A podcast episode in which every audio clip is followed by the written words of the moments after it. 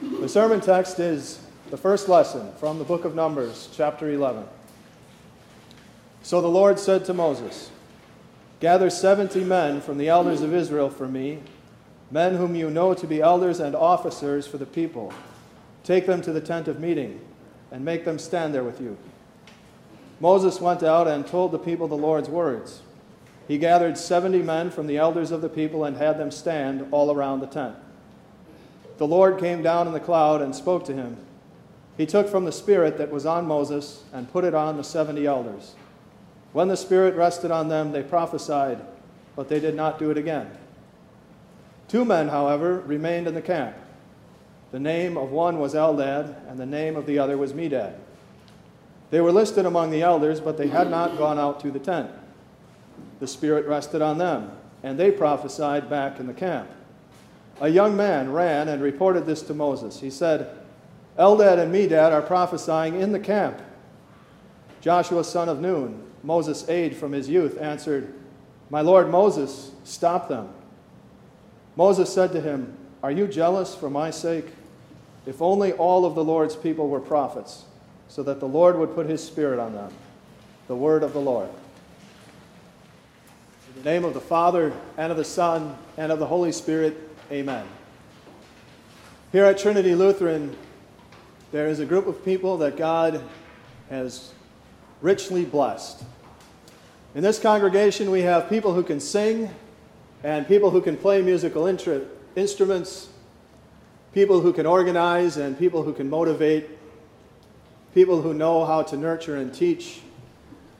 We have kids who can score goals and kids who can score hundreds on tests.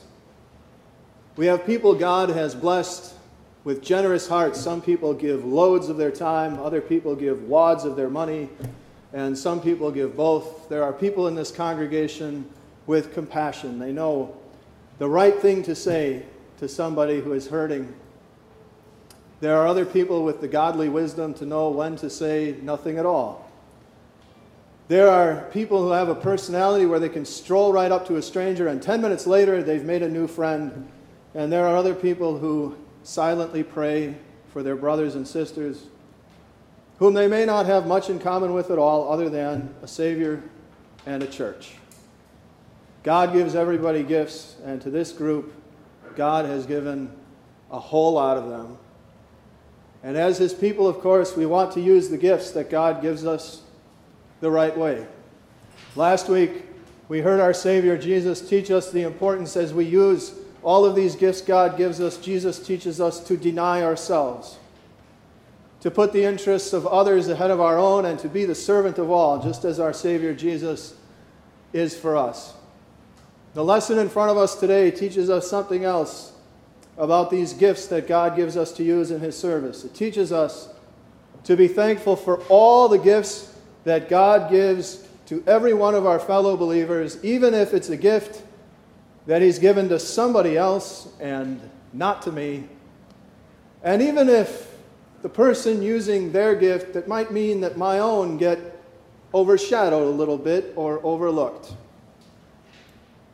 It's probably a safe bet that the story of Eldad and Medad is not included in most editions of Baby's First Bible or even more thorough Bible history books. It may even be that you are hearing the story of Eldad and Medad for the very first time in your life today because it's sort of tucked into the middle of a book of the Bible that maybe doesn't get studied so much by Christians. And it may be a lesser known story from Scripture, but there is certainly a theme here that has a familiar ring to it. And the story starts with the Lord deciding to give a gift to bless 70 elders of the Israelites with the ability to prophesy. It's a gift from God, and 68 of those 70 elders leave the camp. They leave the place where all of the Israelites are living, and they go out to Moses in the wilderness, away from the people, to receive the gift of the Holy Spirit. And out there, outside of the camp, they use their gift. Trouble starts.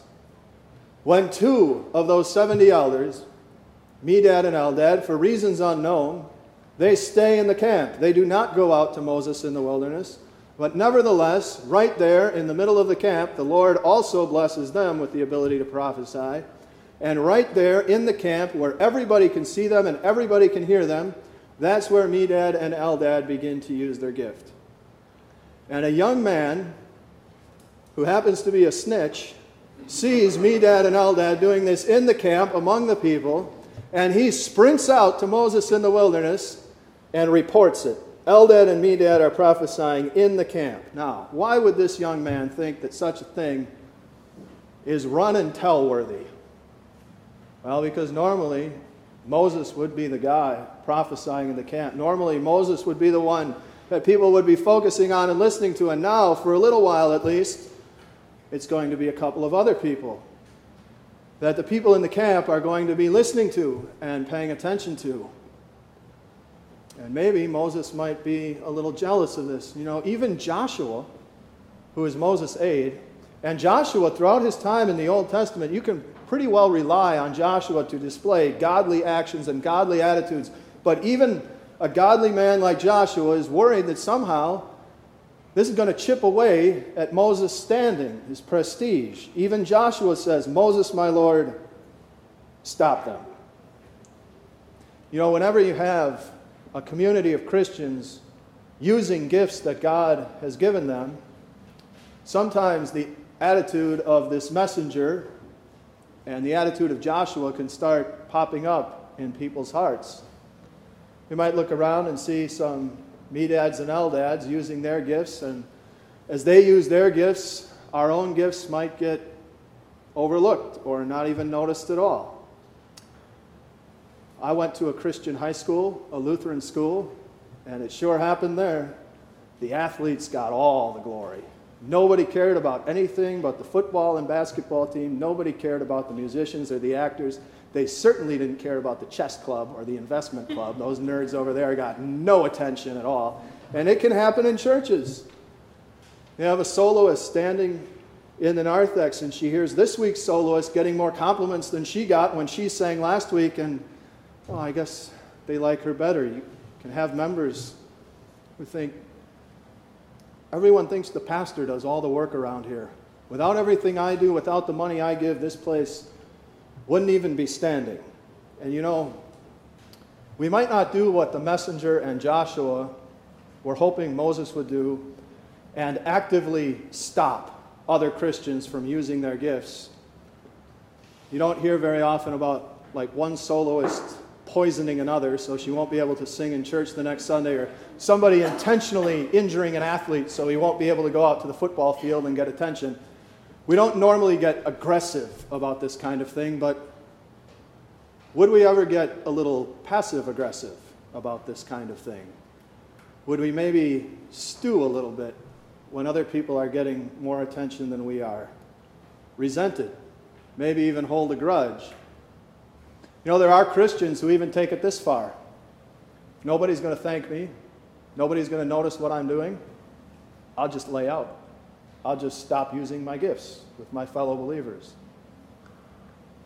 Jesus' disciples in the gospel this morning were starting to slide into this trap, and Jesus quickly kind of grabbed them by the arm and pulled them out of it. The disciples saw somebody else, not one of them, driving out a demon in Jesus' name, and they wanted to stop him.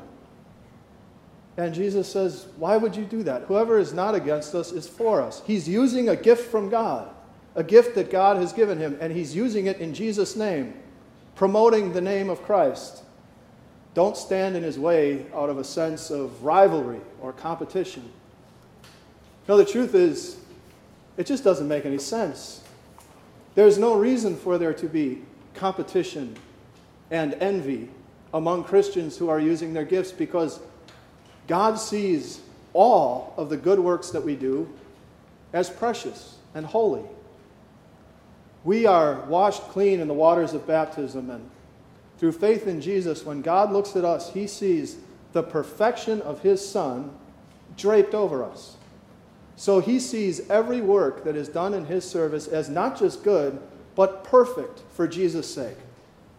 And that is amazing grace that God shows to us because none of us has ever done a good work that was perfect in and of itself. Even the best stuff I do is tainted by a little bit of selfishness or a little bit of laziness. But for Jesus' sake, God accepts every good work from his people, purifies it in Christ, and lays it on his altar as perfect. So, what sense does it make to pit perfection against perfection? Jesus says, Amen, I tell you. Whoever gives you a cup of water to drink in my name because you belong to Christ will certainly not lose his reward. So, even a cup of water, God prizes and he rewards. And yet, sometimes this attitude does come up in Christian hearts, and when it does, the real root problem of what is happening is a key word that Moses used when he answered Joshua. Are you jealous for my sake? When the gifts of others are overshadowing my own, the real problem here is jealousy, or maybe a little more accurately, envy. It's easy for me to forget that beautiful gospel truth that God sees all good works as perfect and holy. I have a sinful nature that's a total glory hog and just wants attention for itself all the time. And I start to care a little too much about what other people think of what I'm doing and not enough about how God sees what I'm doing. And apparently, that's the direction that that young messenger and Joshua are expecting Moses to go. They're apparently expecting some kind of reaction like this Eldad and Medad. those couple of nobodies. Don't these people know who I am? I'm Moses out here. I'm the one who prophesies. People pay attention to me. Moses doesn't go that way at all. Are you jealous for my sake? If only all the Lord's people were prophets, so that his Lord, so that the Lord would put his spirit on them. See, the gifts that God gives us are about giving glory to him, not getting glory for ourselves. So the more gifts that are being used to the glory of God, the better. And that's the attitude that God wants us to have toward all of the gifts used by all of his people.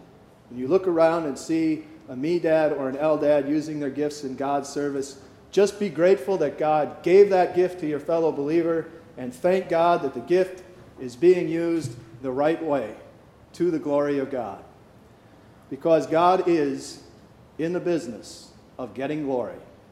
God wants all the glory from his people all the time, and that may be a little hard to understand because God commands us not to seek glory while He says, Give all glory to me. But He's the Creator who gave us these gifts in the first place. And we are the creation that He gave the gifts to. So He deserves all the glory and all the honor from all of the gifts that He gives. So whenever you see a fellow Christian giving glory to God, and it doesn't matter if they're giving glory by making a three, three pointer or painting a picture or singing a song in church, give thanks for that gift that's being used to give glory to God. You can see God's desire from glory by moving from the greatest to the lesser. And what I mean is, God gives us all different sets of gifts, but on our list of gifts from God, we all have the same gift in slot number one, and that's the gift of His Son.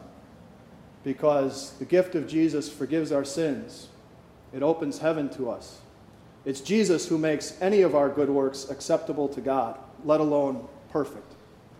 And listen to what Scripture says about this greatest gift that God has given to us all. For it is by grace you have been saved through faith. And this not from yourselves, it is the gift of God, not by works, so that no one can boast.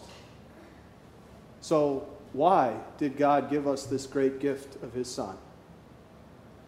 Because He loves us. He wants us in heaven with Him. Those are correct answers, biblical answers. But this passage gives you another reason. He saved us so that we would not be able to boast and take glory for ourselves, but God would get all the glory and Him alone for our salvation. God gave us the gift of His Son to glorify Himself. And it's safe to say if God gave us that greatest gift to glorify Himself, He wants every gift He gives us used the same way. So when you look at your own gifts, remember who they come from, remember why God gave them to you, and use them to His glory. And whenever you see a fellow Christian doing the same thing, be thankful for that too. To God be glory with all of his gifts, with thanks for all his gifts. Amen.